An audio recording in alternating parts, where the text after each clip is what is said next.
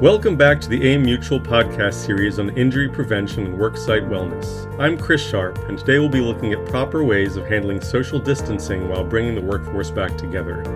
Megan Kirby, injury prevention and worksite wellness consultant at AIM Mutual, provides some key insights into approved policies and guidelines for safely returning to the worksite and establishing a new socially distanced normal to meet this moment. Welcome, Megan. Thanks so much for being here. Hi, thanks for having me. Okay, so let's jump right in with this. Um, as businesses operate now in either partial or full capacities in conjunction with various states' COVID response plans, what are some of the basics that business owners and employees need to know? And I, I know it varies a great deal by industry and location. Yeah, absolutely. So the CDC has really been our go to resource when it comes to the basics of returning to work um, during this pandemic.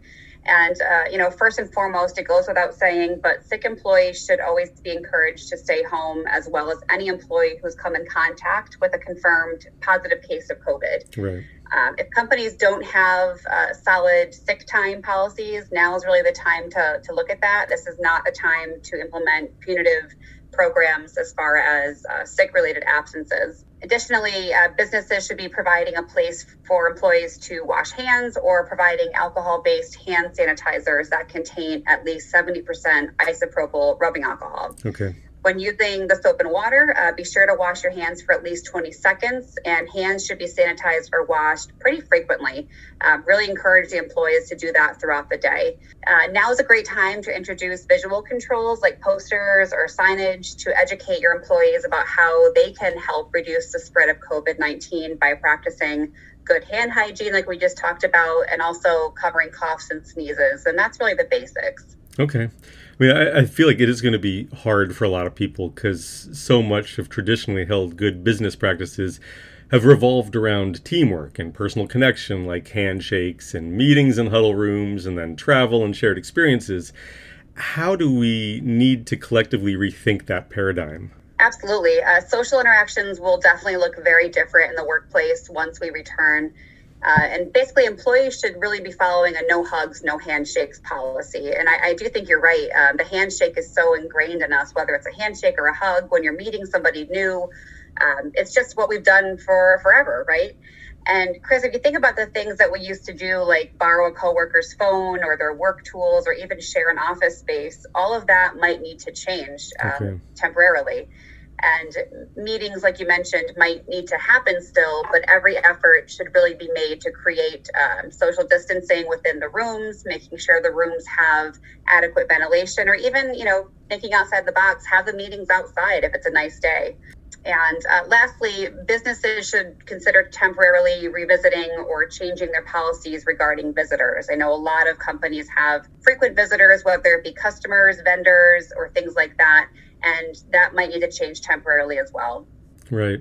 And I mean, I feel like, you know, as time goes on and people start getting just tired of doing these things, what, what is it we can do to kind of keep the momentum around these rules going? Totally. So, like I said, um, posters and visuals are great, um, but sometimes they become sort of like background noise when you walk by something 10 times a day, it's kind of just um, background noise. Right. So now is a really great time to incorporate topics like social distancing, good hand hygiene, things like that in your weekly safety uh, talks, whether it be a monthly safety committee meeting or just a weekly toolbox talk um, you know, involve the employees, keep it fresh, keep the conversation going. Okay. Yeah. Um, I guess another issue is that, I mean, most businesses are now concentrated in cities and town centers and often require the use of public transportation to reach them. What steps and precautions can workers take to protect themselves and their families when using mass transit? So, avoiding public transportation for the time being is ideal, but understandably, it's not always realistic for everybody. Mm-hmm. If we are finding that it's necessary um, to use public transportation, you might want to consider going in a little bit earlier or later to avoid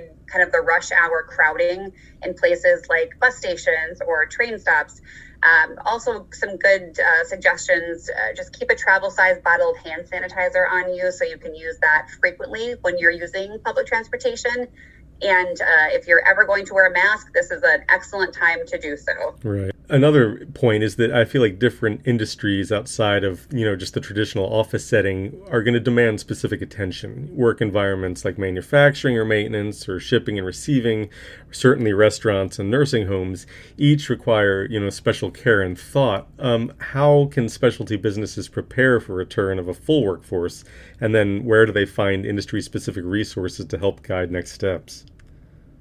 Yeah, absolutely. And you're right that this return to work will look very different depending on what industry we're talking about. Um, again, referring back to the CDC, their website gives really awesome resources to over 15 industries, from nursing homes to restaurants to manufacturing.